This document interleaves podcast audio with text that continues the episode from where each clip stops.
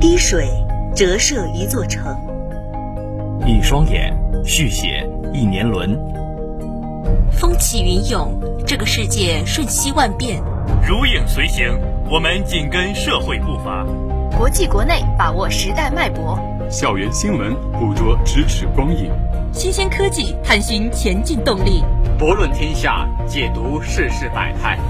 我们是时间忠实的记录者，我们是南航最明亮的眼睛。我们信奉客观与真实，我们坚守犀利与理性。一花知春，一树知夏，一叶知秋，一雪知冬。热点新闻，实时资讯，尽在时代校园。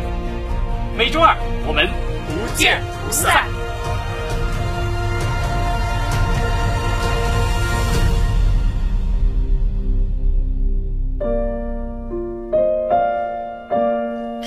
大家好，欢迎收听今天的周二时代校园广播，我是主播张德烈，我是主播米鹏，让我们一起来看看今天又有哪些新闻要闻吧。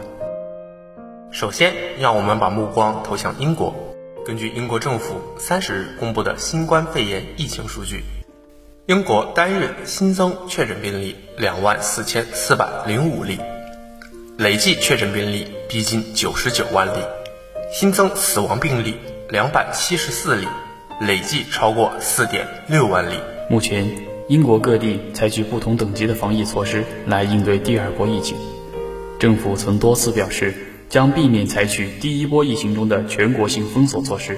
不过，英国政府的科学顾问团三十日发布报告指出，第二波疫情的严重程度远超预期，再次实施全国封锁或许不可避免。之前曾经预计十月份英国每日新增病例在一万两千到一万三千人左右，而近两周检测确认的日增病例都在两万人以上，还有很多无症状感染者没有得到检测，实际每日新增感染者可能在四万到七万人之间。近一周，英国新增病人就可能达到二十多万人。第二波疫情中。感染新冠肺炎病毒的人是预想的四倍。英国政府曾经预估，在这个冬天，英国将有八万五千人因为新冠而死亡。未来的一两个月，如果新冠病毒按照现有的传染率即百分之一点一到百分之一点三之间传播的话，未来的两个月死亡病例都将大大超过预估。英国华威大学的一名科学顾问指出，目前英格兰一地的三级防疫体系没有起到太大作用。如果政府不在全国范围内采取统一行动，英国的新冠肺炎感染率很难降到百分之一以下。第二波疫情凶猛的势头难以得到遏制。伦敦市长萨迪克汗也呼吁中央政府及早采取阶段性的全国性封锁措施，但是没有得到回应。目前。伦敦处于英格兰三级防疫预警的第二级，也就是较高风险。伦敦的防疫风险等级有可能在未来两周内升级为第三级，届时也许会禁止酒吧等服务场所营业。接着，让我们把目光转向希腊。当地时间三十日，希腊佐泽卡尼索斯群岛发生六点九级地震，据最新消息称，死亡人数已上升到二十七人。震后又发生了至少四百起余震。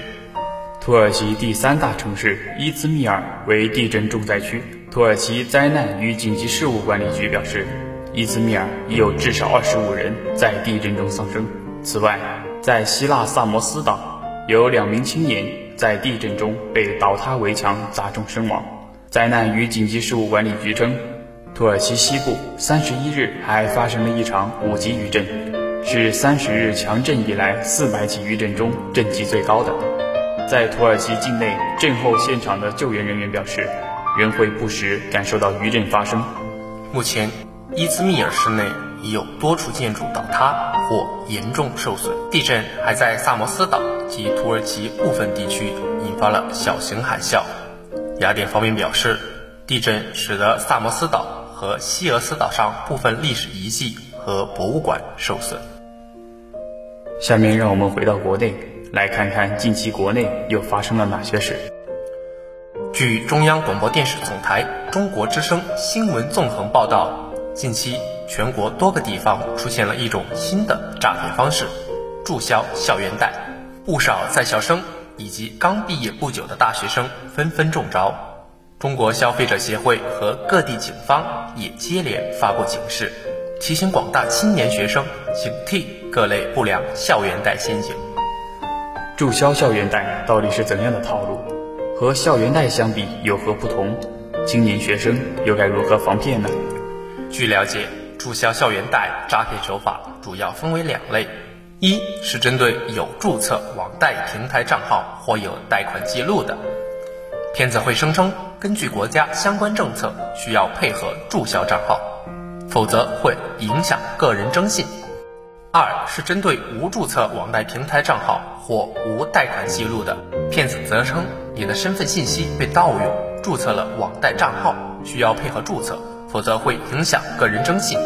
由于骗子能够准确说出对方的真实姓名、身份证号、学校名称，甚至消费记录等隐私信息，因此诈骗往往能够成功。其实，早在2017年，教育部就明确要求取缔校园贷款业务，任何网络贷款机构。都不允许向在校大学生发放贷款，但不法机构还是铤而走险，将校园贷变身注销校园贷，继续行骗，坑害学生。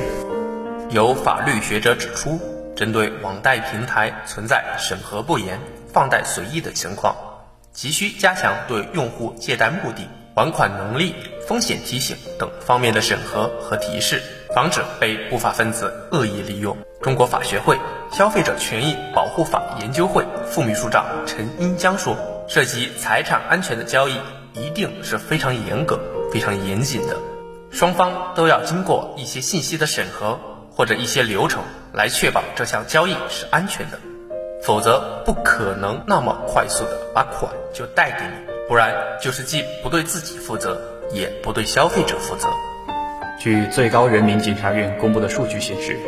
今年上半年，全国检察机关共起诉利用电信网络手段实施的诈骗犯罪三万两千多人，其中涉及注销校园贷的不在少数。不少在校以及刚毕业不久的大学生纷纷中招，被骗金额少则几千元，多则几十万元。为更好保护广大学生的财产安全，中国消费者协会近期建议要警惕注销校园贷骗局。不向陌生账户转账。中国消费者协会消费指导部工作人员赵宇介绍，所谓的注销校园贷是没有这种说法的。如果大学生对自己的个人征信有疑问，他可以去当地人民银行的征信部门了解具体的相关情况，不要上当受骗。此前，国家反诈中心也曾提醒，不存在注销网贷账户的操作，只要按时还清贷款。就不会影响到个人征信。如果接到了此类自称网贷平台工作人员的电话，务必提高警惕。遇到疑问时，应当及时向警方或者官方客服咨询核实，避免财产受到损失。应当及时将转账记录保存好，将嫌疑人给予我们的所有账号都记录下来，包括转账的时间、转账的金额，并且第一时间打电话给幺幺零，转反诈中心之后。会第一时间支付。近日，国家网信办发布公告称，将对网民反映强烈的手机浏览器网络传播乱象进行专项集中整治。首批专项整治名单包括 UC、QQ、华为、三六零、搜狗、小米、vivo、OPPO 等八款影响力较大的手机浏览器。网信办指出。将着力解决自媒体违规采编互联网新闻信息、标题党文章和违背社会主义核心价值观的不良信息等三大问题，同时要求手机浏览平台不得发布自媒体违规采编的互联网新闻信息，不得推送、弹窗自媒体发布的各类信息等。继集中整治一批问题网站、APP 之后，网信办的网络生态治理行动又禁止手机浏览器，全方位。多领域打击网络传播乱象的决心不言自明。作为人们获取日常资讯的重要途径，手机浏览器为人们提供了多样化的信息选择，但同时也是不少低俗、虚假新闻生产和发酵的温床。不少网友都有这样的体验：打开手机浏览器，还没搜索，就看到搜索框下充斥页面的各类自媒体信息，或是用明星八卦博眼球、蹭热度，或是语不惊人死不休，震惊体、标题党，动辄雷翻读者，各种文不对题、内容空洞的新闻飘在搜索页面，获取真正有价值的信息变成了一件难事。在利益优先、流量至上观念的支配下，不少自媒体为了赚取点击率，可以说无所不用其极，不惜歪曲造假、哗众取宠，对网络内容生态环境和网络信息传播秩序造成了十分恶劣的影响。对于这些不良信息，作为内容展示平台的浏览器本该严加审核、及时肃清，却在利益的驱使下，成了传播自媒体不良信息的帮凶。有些浏览器不仅将这些信息放在主页面显眼处，更有甚者，还以弹窗的形式向用户推送，强迫读者观看这些垃圾流量、毒流量在手机浏览器上大行其道，在妨害用户体验的同时，也不断侵蚀着平台自身的价值。手机浏览器网络传播乱象频现，反映出相关部门监管的滞后。以及自媒体和浏览器平台社会责任感的缺失，要切实规范手机浏览器信息传播秩序。网络信息管理部门需对浏览器平台加强整治，及时亮剑，补上监管的漏洞。自媒体账号也应珍惜自己手中的麦克风，生产优质的内容，积极传播正能量。各手机浏览器平台更要增强社会责任感，切实履行主体责任。严格把好内容审核关。国家网信办在公告中要求，各手机浏览器要深入开展自查整改，全面清理违规信息，严管自媒体账号。同时，从制度层面采取有力措施，切实防止扰乱网络传播秩序问题的发生。目前，华为、小米、OPPO 和 vivo 四家手机浏览器均已在首屏位置发布了自查整改公告，期待各部门、各平台。能真正将问题整改落到实处，还网民一个清爽的浏览器。以上就是今天校园广播中文部分的全部内容了。我是主播张德烈，我是主播黎鹏，感谢导播李苗，欢迎您继续收听接下来的英文部分，我们下期再见。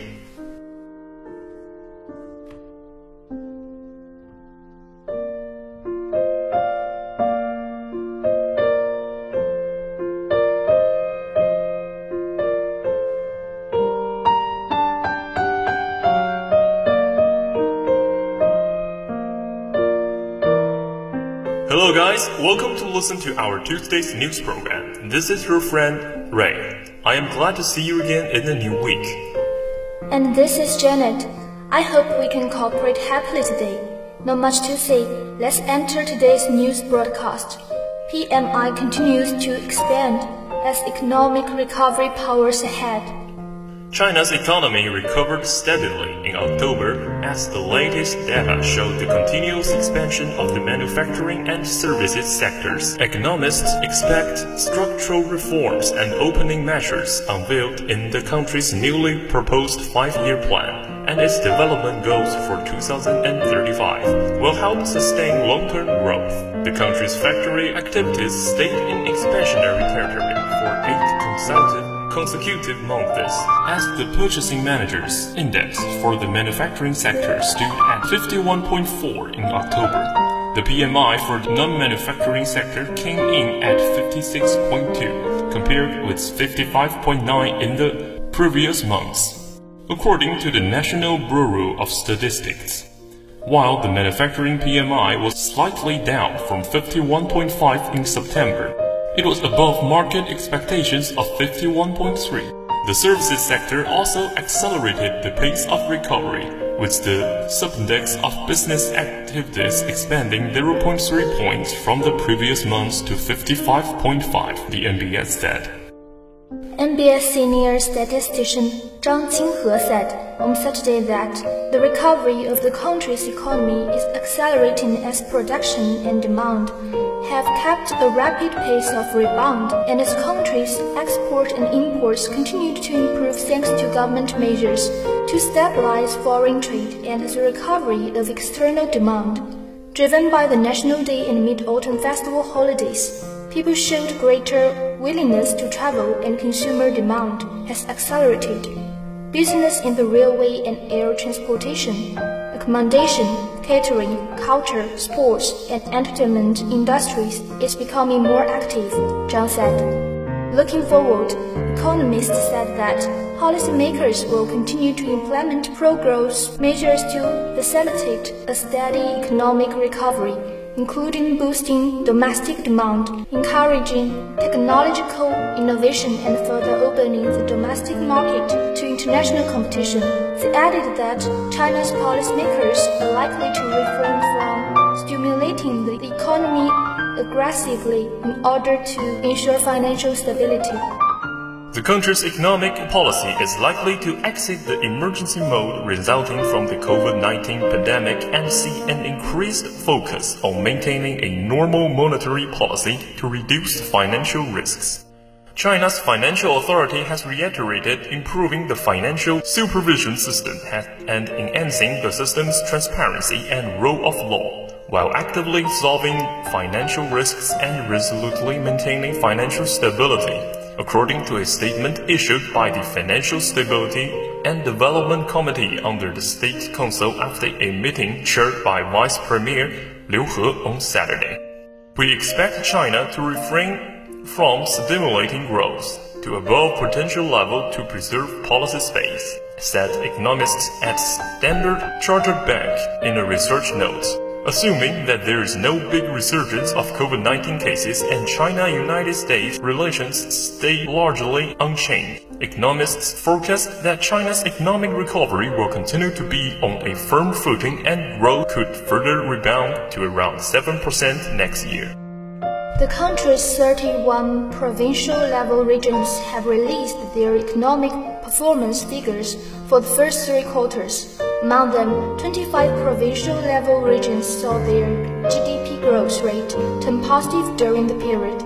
In the long term, China's policy focus will be on pushing deeper market-based reforms and further opening up to expand its offering of high-quality goods and services, analysis said. Experts said that the fifth plenary session of the 19th Central Committee of the Communist Party of held last week, sent out a signal that China's policy will focus on promoting sustainable, balanced, and high-quality growth through more structural reforms instead of committing to a specific growth target, as it did in the 30th five-year plan. In line with our expectations, the government plans to focus on the structure and quality of growth going forward, highlighting especially the need to boost domestic innovation and technological capabilities. Wang Tao, chief China economist with UBS Securities, said in a research note. Wang said that domestic structural reforms are more important than before to help support China's long-term growth as external conditions are becoming increasingly challenging. And that is the end of today's news program. Thanks to our editor, Ray. See you guys next week. See you.